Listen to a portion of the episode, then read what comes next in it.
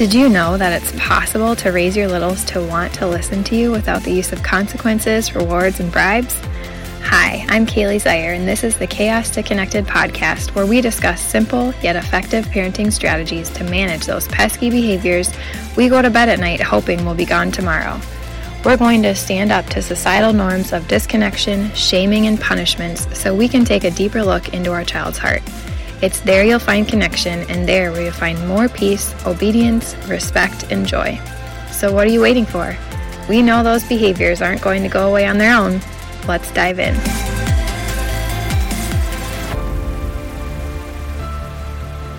Hey, and welcome back to the Chaos to Connected podcast. Today, I want to talk about sibling relationships and also give a little bit of extra special attention to sibling relationships when one of the siblings or your children, or maybe it's somebody in your care, maybe if you're a teacher or daycare provider or something, is maybe more impulsively aggressive. So, the first thing I'm going to give you six six things that can help you build sibling relationships because I truly learned the hard way. So there were so many things that I was unintentionally doing that was creating this cycle of probably causing my oldest more stress and more dislike to his younger brother. I mean, for the first year to year and a half, I could probably count on one hand the times that he like actively chose to give him a hug. And that was really crushing for me at the time there were a lot of factors that went into that. One of them being I did a horrible job preparing him. He was a very, or is a sensitive, like highly sensitive child, has a highly sensitive personality. And I was just having a really hard time um, figuring out that dynamic with another child and how that would look and almost like feeling bad for him, kind of. I think I'm also someone with a highly sensitive personality. And there was just a lot of factors going on at that time. Just sleep was really difficult as I was coming to the end of my pregnancy, not for myself, but for him. And I just didn't know a lot of these connection strategies. I wasn't implementing them, I didn't know about them. And so I wasn't able to kind of help him work through a lot of these things that I know now back then because I just didn't know them. And so I feel like I like fostered this distance between them. And so I really want to just take some time today to share some ways that maybe you are doing as well that you're not even really thinking might cause a little extra rift between your children.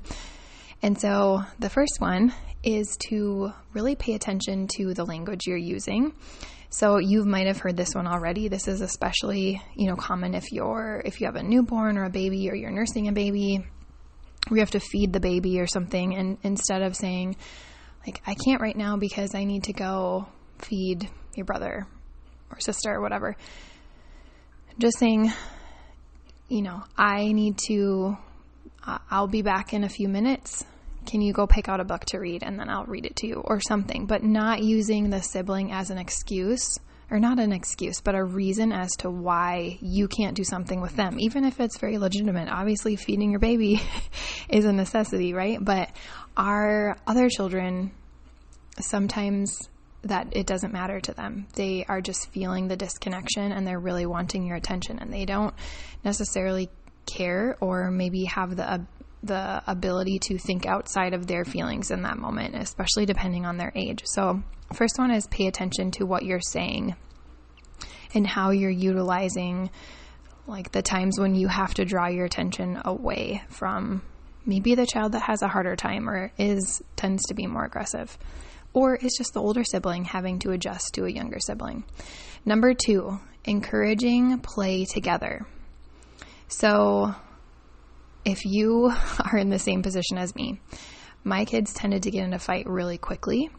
And so it's really easy to be on like heightened awareness level and constantly wanting to jump in or constantly um, ready to say something, especially to the older child or the one who tends to be more aggressive.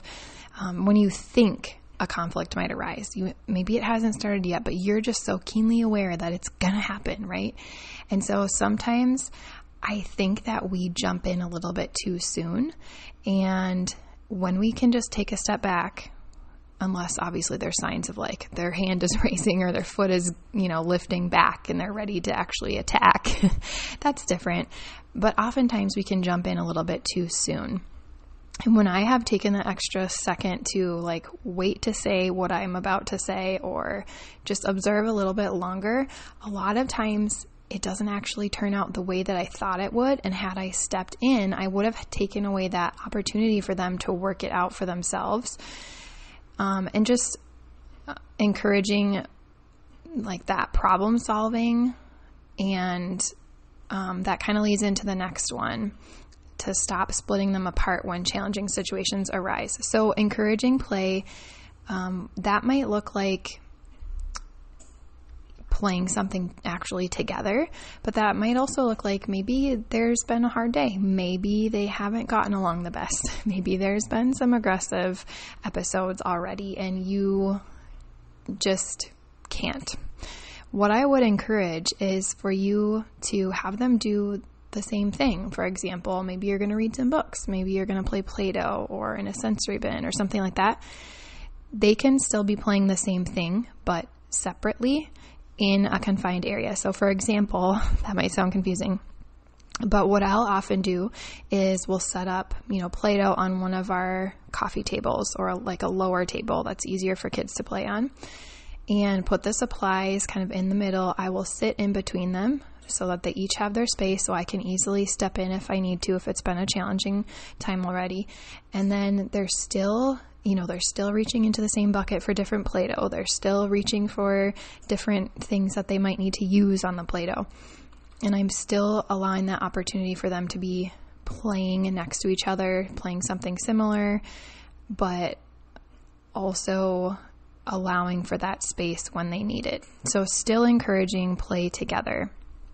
And that might even look like if one of your kids is saying, Well, I don't want to play, or he can't play, you know, just having conversations about, you know, we're not just going to leave him out, just kind of talking through that situation, what that might look like, and um, talking about maybe how you could play together that is going to feel good for both of them. Maybe your oldest sibling doesn't want the younger sibling to play. Well, how could we talk about a way that he could engage with us that maybe wouldn't interfere with what you're trying to do, right? Because younger kids might not be able to play a certain game to the level at which our older kids can play. And I still think there's a way that we can all kind of play together and just have it work out. There might just need to be a little bit more problem solving there, which leads me to my next point, which I said was number three stop splitting them apart when challenging situations arise. This can be really hard, and this is something I would do all the time. As soon as there was some attack on one or the other, I would immediately pull them apart and say, How about you go play over there and you go play over there? Or let's go over here and you stay over here and play. And what I wasn't really thinking about is like, that is creating more distance between them. That's not teaching them how to play together. It's separating them, which I felt like I needed, but it's missing a huge component. So um, instead of doing that, I would really encourage you to start shifting your mindset, their mindset on how can we work it out together? How can we make it so that the other child can participate?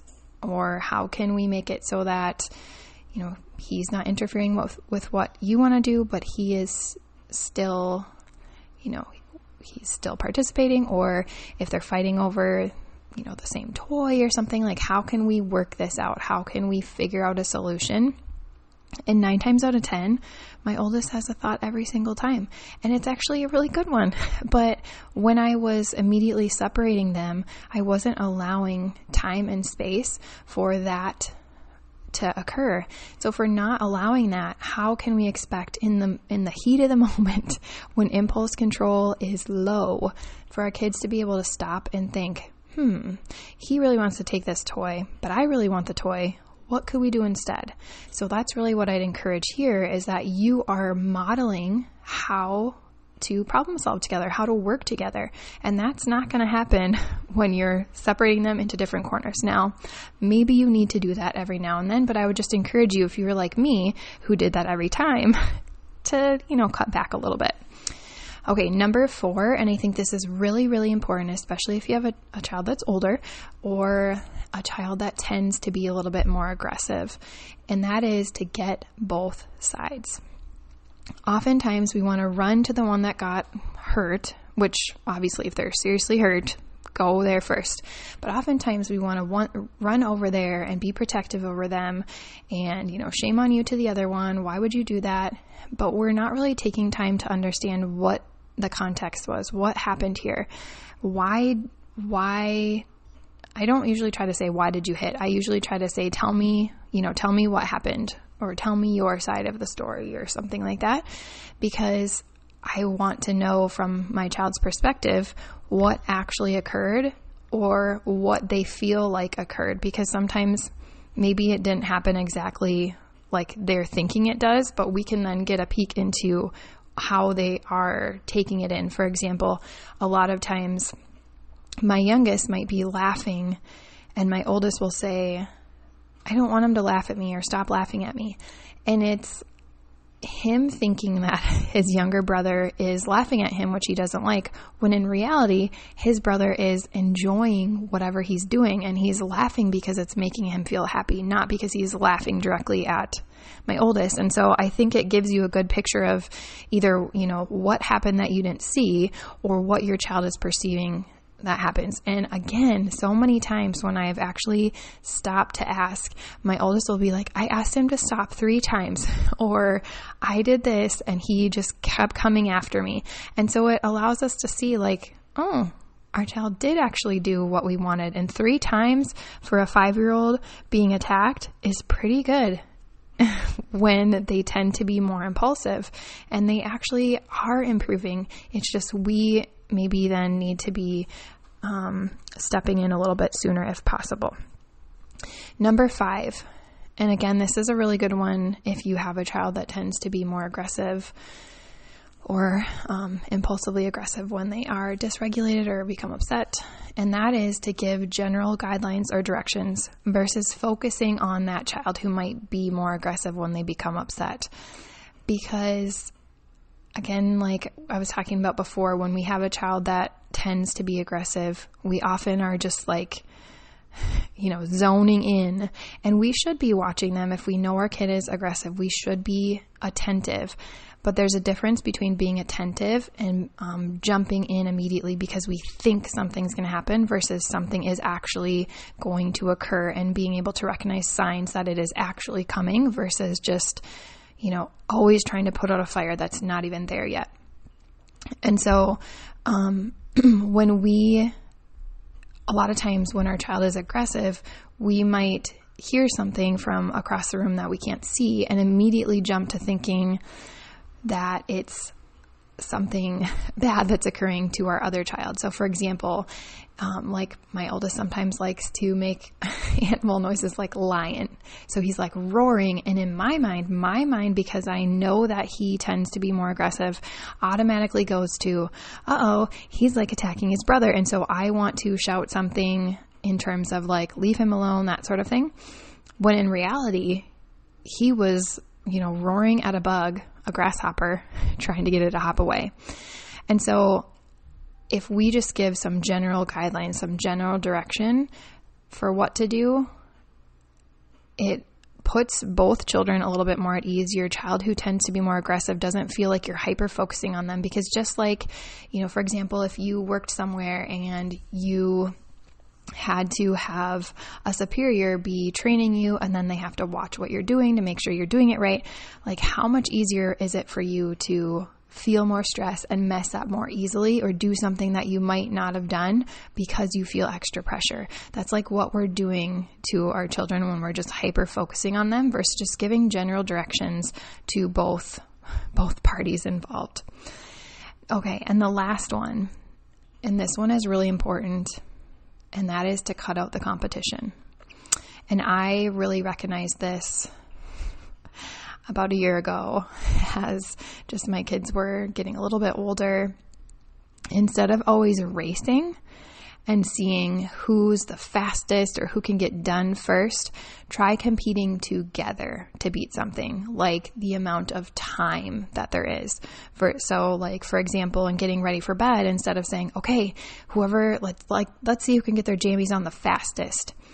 Try and say, let's see if you can both get dressed in two minutes or something. So they're still competing and, you know, doing all that sort of thing. That's kind of fun, but they're competing against a clock, not against each other.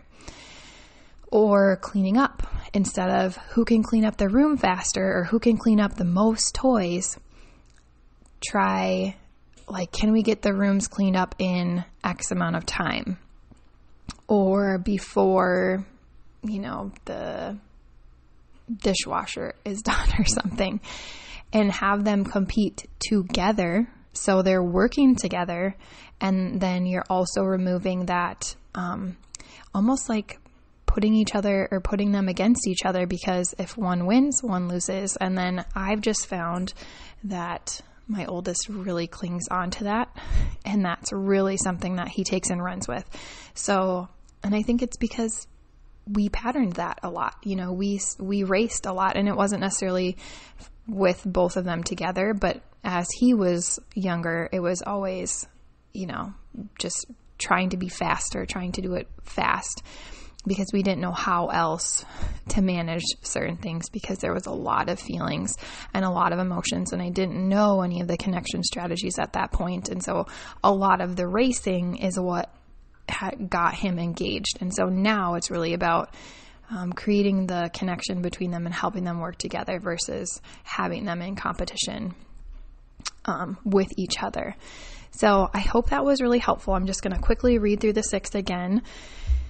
Number one, watch your language.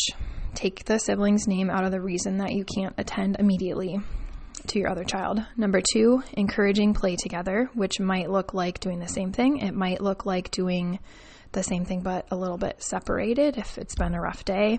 Number three, stop splitting them apart when challenging situations arise and really help model and teach and train them how to problem solve and how to work together to come up with a solution. Number four, get both sides. This is really, really, really important.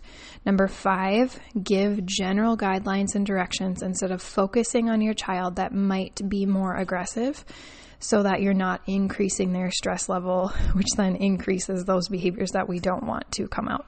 And number six, cut out the competition with each other. I hope that was helpful for you. I know there's so many times where we are just, you know, we're doing our best.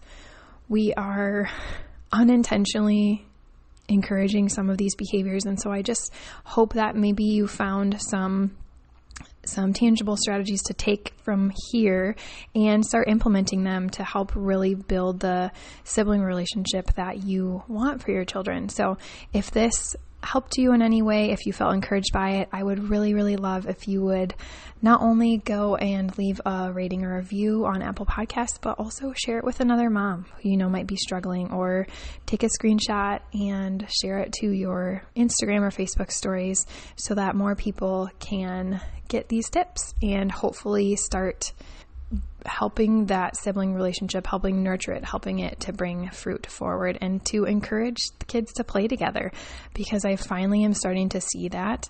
And it's such a sigh of relief when you can actually, you know, you're still in the room, but you can actually do something while your kids are playing together. It has been two and a half years and it's finally happening. And I would love for other families to have that encouragement as well. So I will talk with you next week. Real quick, before you go, if you felt encouraged and inspired by listening to this show, I'd love for you to leave a rating or review over at Apple Podcasts so we can spread the word to help other mamas feel less alone and find beauty in the behaviors. You can also take a screenshot of this episode, share it over on your Instagram stories, and tag me at Kaili Jo Zeiher, and we'll all do a little happy dance together. I love nothing more than to cheer you on along this journey. This work is so hard, but don't forget God has not only called you to it, but He has equipped you for it. Now go get connected. I'll see you next week.